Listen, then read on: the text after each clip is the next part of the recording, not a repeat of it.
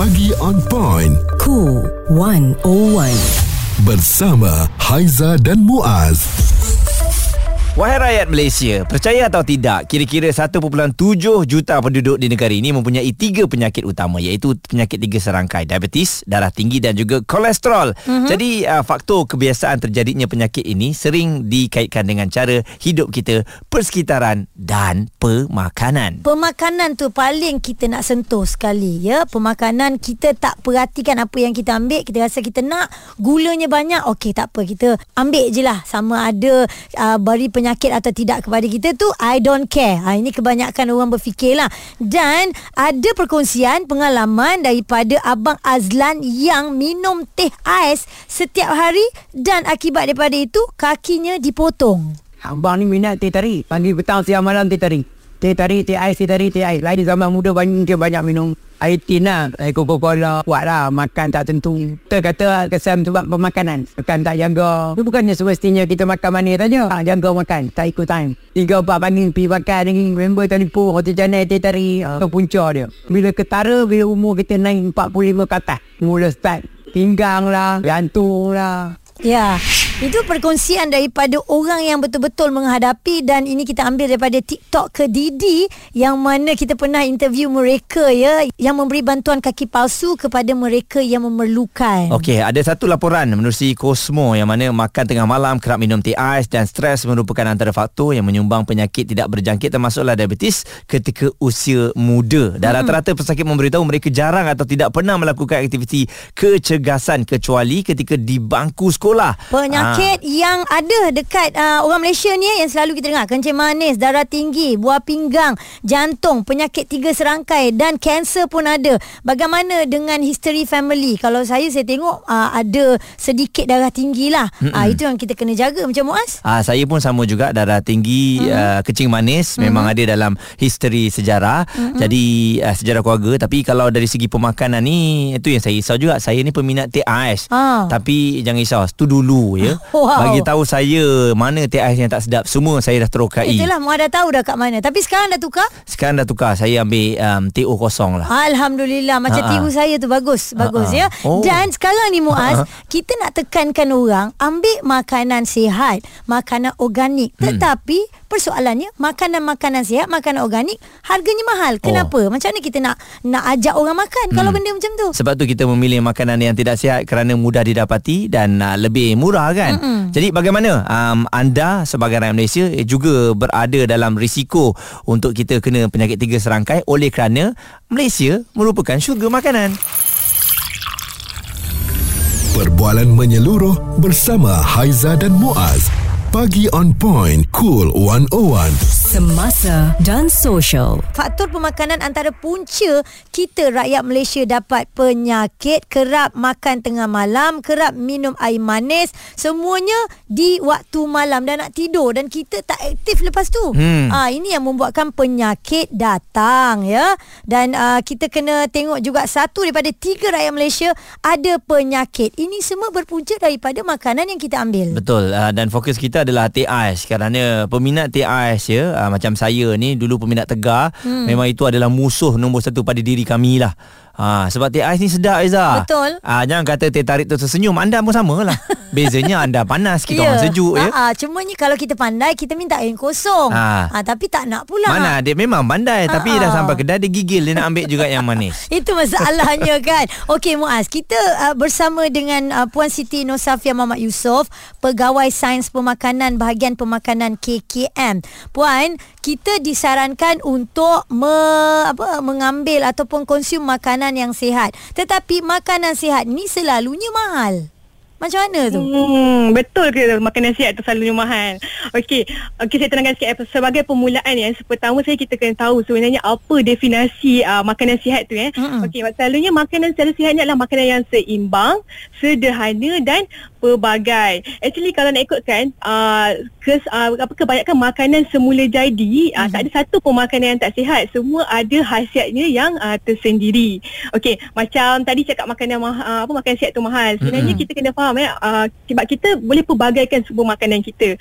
Contohnya uh, kalau kita uh, apa uh, macam contoh kalau saya sayuran selalu orang kata sayur-sayuran mahal kan. Kita boleh pilih macam ulat-ulaman yang lagi murah berbanding kalau kita pilih apa contoh buah yang ma- uh, sayur mahal macam brokoli kan. Hmm. Hmm. Bagus. Ah, janganlah kita pilih macam selalu ingat makanan yang sihat ni makanan yang mahal, makanan yang selalu apa macam trending kan. Ha ah, yang Sebenarnya selalu banyak- orang pilih apa yang organik lah kan. Ah tak semestinya Hmm. hmm. sebab setiap makanan tu uh, sebab tu kita kena pelbagaikan macam saya cakap tadi kita kena ambil makanan yang seimbang dan pelbagai. Pelbagai tu uh, kita kena ambil sumber yang berbeza. Maksudnya tak bolehlah makan hari-hari nak makan uh, brokoli je, hari-hari nak makan apa uh, contoh apa tomato. Kita kena pelbagaikan sebab setiap makanan tu dia ada khasiat dia yang tersendiri dan sebab bila kita pelbagaikan baru kita dapat kesemua nutrien yang ada dalam setiap makanan tu untuk memenuhi, memenuhi uh, keperluan nutrien yang diperlukan oleh badan kita. Ah puan Dia ini hatilah, ha. ini kalau kita berborak macam ni memang sedap lah Ah. dengarnya. Ya, Ironinya kita yang berada di lapangan iaitu di kedai-kedai tengah-tengah Okey. malam nak memilih makanan hijau ni susah. eh Oh, lepas tu malam, ah, okey. tengah malam lagi kedai pun buka 24 jam. Jadi Ya. ini dah Betul. jadi trend masyarakat Malaysia. Pandangan puan mengenai perkara ini sebab itulah ramai yang kena penyakit tiga serangkai ni. Okay, so kita kena tengok actually trend makanan kita macam mana. Kita tak boleh cakap kalau kita makan malam tu boleh menyebabkan terus gemuk. Kita kena tengok daripada pagi tu. Kita Hmm. trend pengambilan kita daripada pagi sehingga malam adakah memenuhi uh, keperluan kalori yang diperlukan setiap hari.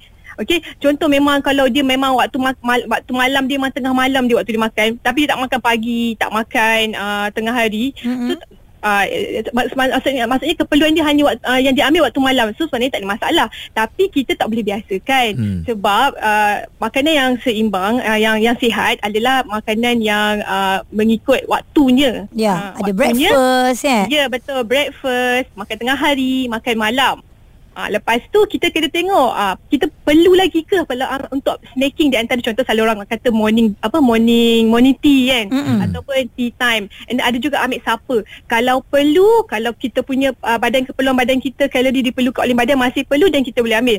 Dan kalau tak tak perlu sepatutnya tak tak perlu ambil lah. Mm-mm. tapi kalau kita nak ambil juga macam saya cakap tadi kita boleh pilih uh, option yang lebih rendah kalori ataupun yang kurang manis ataupun nak kata uh, lebih sihat lah Ha, ha. uh, kalau kata gitu macam tu Okey Ah. puan, kalori wanita dengan kalori lelaki berapa? Ah boleh kita catat kat sini dan kita boleh buat kiraan. Jadi hari ni kalau lebih ah kita gagal lah kiranya ni ah. Ya, yeah, okey. Untuk lifestyle kita yang sekarang ni sedentary, nak kata yang tak terlalu aktif, yang biasa-biasa ni dah antara 1,500 ke 2,000. Bergantung kepada dia punya tahap physical activity dia. Mm-mm. Ha, kalau jenis memang aktif, dia bolehlah mungkin ambil up to 2,000. Hmm. Ha, dan kalau dia jenis tak aktif, ha, dia kena kurang kena ada ada dalam amount 1,500 tu.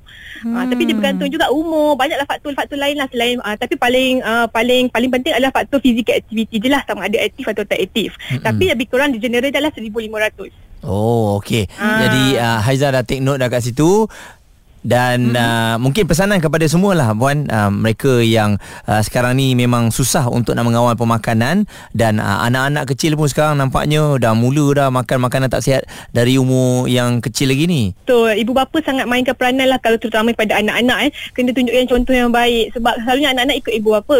And then sebela- selalunya yang prepare makanan di rumah adalah siapa? Hmm. Adalah ibu bapa.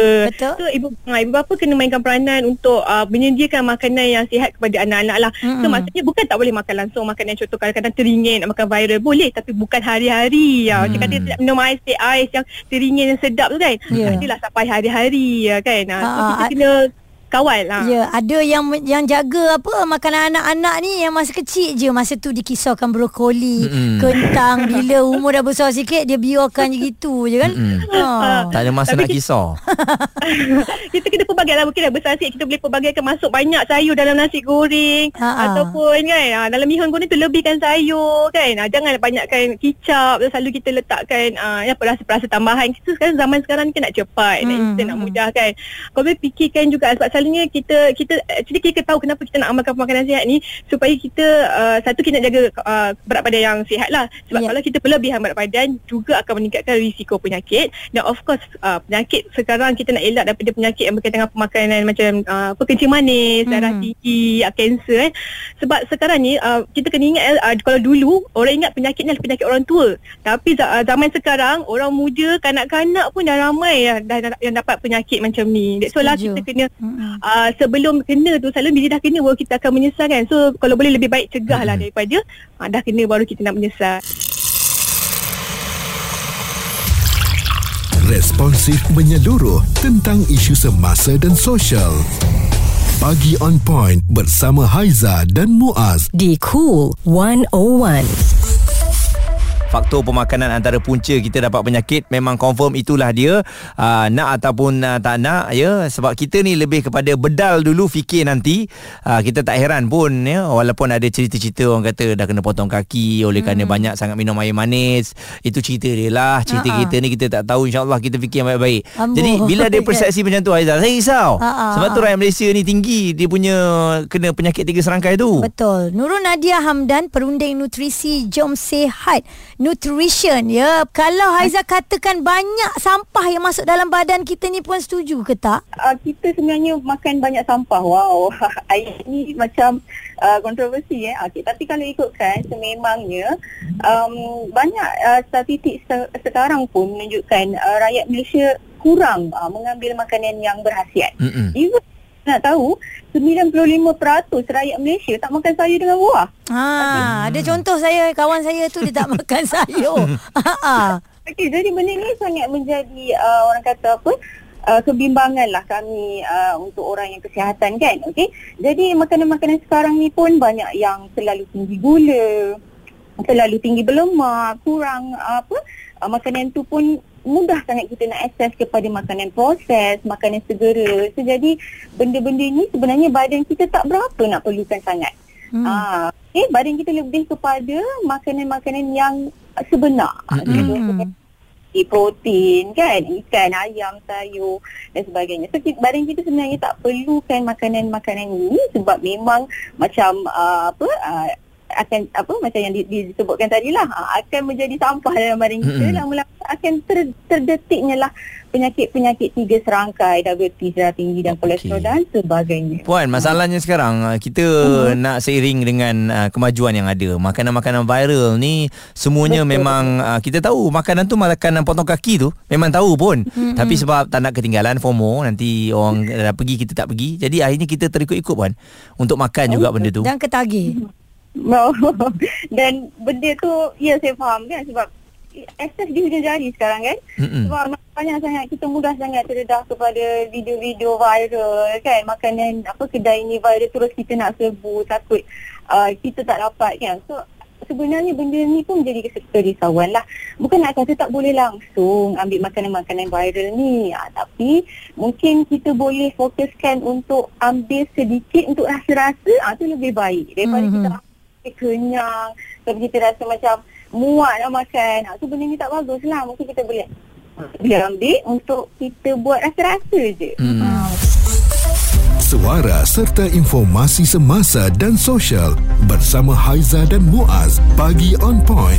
Cool 101. Cool 101 semasa dan sosial menerusi laporan di Kosmo kita ambil. Satu daripada tiga rakyat Malaysia ada penyakit dan faktor pemakanan menjadi punca. Makan tengah malam, kerap minum teh ais ataupun teh tarik dan juga stres merupakan antara faktor yang menyumbang penyakit tidak berjangkit termasuklah diabetes ketika usia muda. Puan Nurul Nadia Hamdan, perunding nutrisi Jom Sehat Nutrition masih lagi bersama dengan kami. Ada contoh yang kongsikan dekat Facebook ni puan. Kita dah dah bagi tahu uh, awareness uh, untuk jaga segala apa yang kita makan. Ada yang kata alah makan ni tak kira siang, malam, pagi, petang kalau nak kena penyakit kena Mm-mm. juga. Wah, Ha, macam hebat, mana ha? kita nak nak bagi kesedaran ni bagi mereka faham bukan tak kasih makan tapi ambil makanan yang bernutrisi. Hmm, betul tu. Saya faham sangat. Ramai sangat orang kata selagi kita sihat makan je lah apa-apa pun. Betul, Betul. tak? Nanti dah sakit, ah susah. Ah, kan, okey. Tapi kita kena ingat satu ayat ni uh, mencegah lebih baik daripada mengubati. Mm-mm. Betul.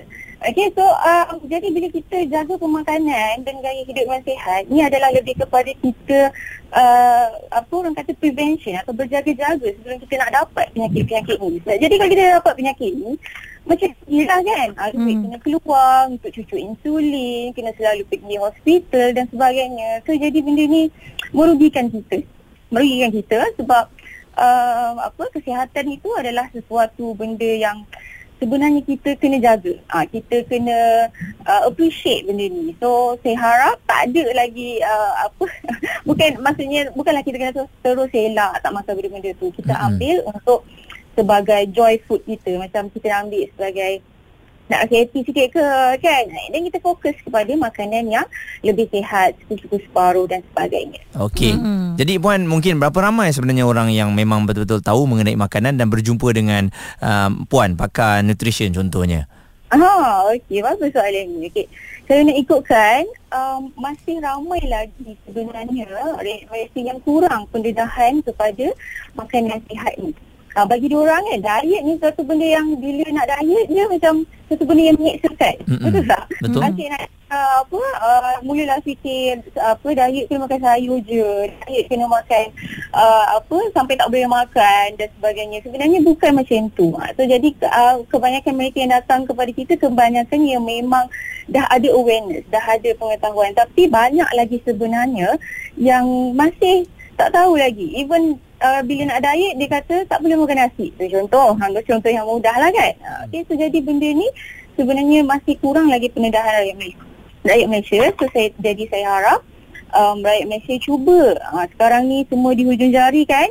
So jadi cuba untuk cari uh, ilmu-ilmu pemakanan yang betul dan praktikkan dalam kehidupan seharian. Nah, carilah nutritionist, dietitian ataupun orang-orang yang bertauliah untuk uh, kita apa uh, dapatkan ilmu pemakanan yang macam ni. Puan uh, Nurul Nadia Hamdan perunding nutrisi Jom Sihat Nutrition uh, berkongsikan dengan kita Haiza. Ya. Jadi um, saya rasa kalau yalah mungkin anda dengar ni dia tak boleh memberi 100% kesedaran kepada anda. Mm-hmm. Kadang-kadang ada yang muda tu utamanya uh, tak apa saya masih muda lagi tak akanlah saya kena kencing manis. Tapi memang dah terbukti ada beberapa kes mm-hmm. di usia 21 tahun kakinya telah pun dipotong ya. oleh kerana terlampau banyak sangat minum air bergas. Ha dan kita kita dapat kiriman WhatsApp Muaz. Yus dia kata Allah kita dengar ni terus hmm. tak jadi kejap lagi tengah hari baru nak minum teh ais dengan pizza. Ha. Cancel ya. Ha, ini peringatan bersama.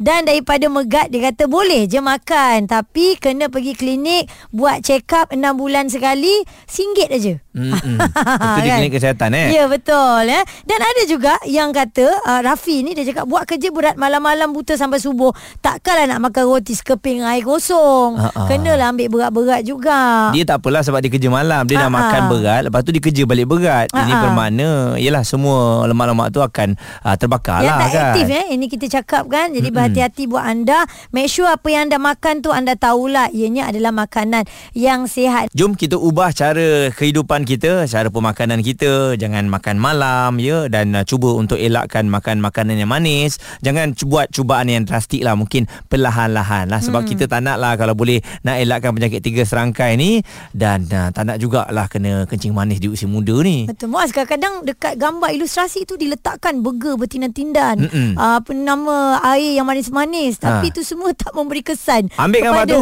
koyak kan? Macam orang isap okok jugalah Kat kotak tu dah letak dah Contoh penyakit tu pelik-pelik kan Ha-ha. Tapi tak memberi kesan Ingat ya ah, Yang akan jadi rosak nanti sakit adalah diri kita sendiri Suara serta informasi semasa dan sosial bersama Haiza dan Muaz. Pagi on point. Cool 101.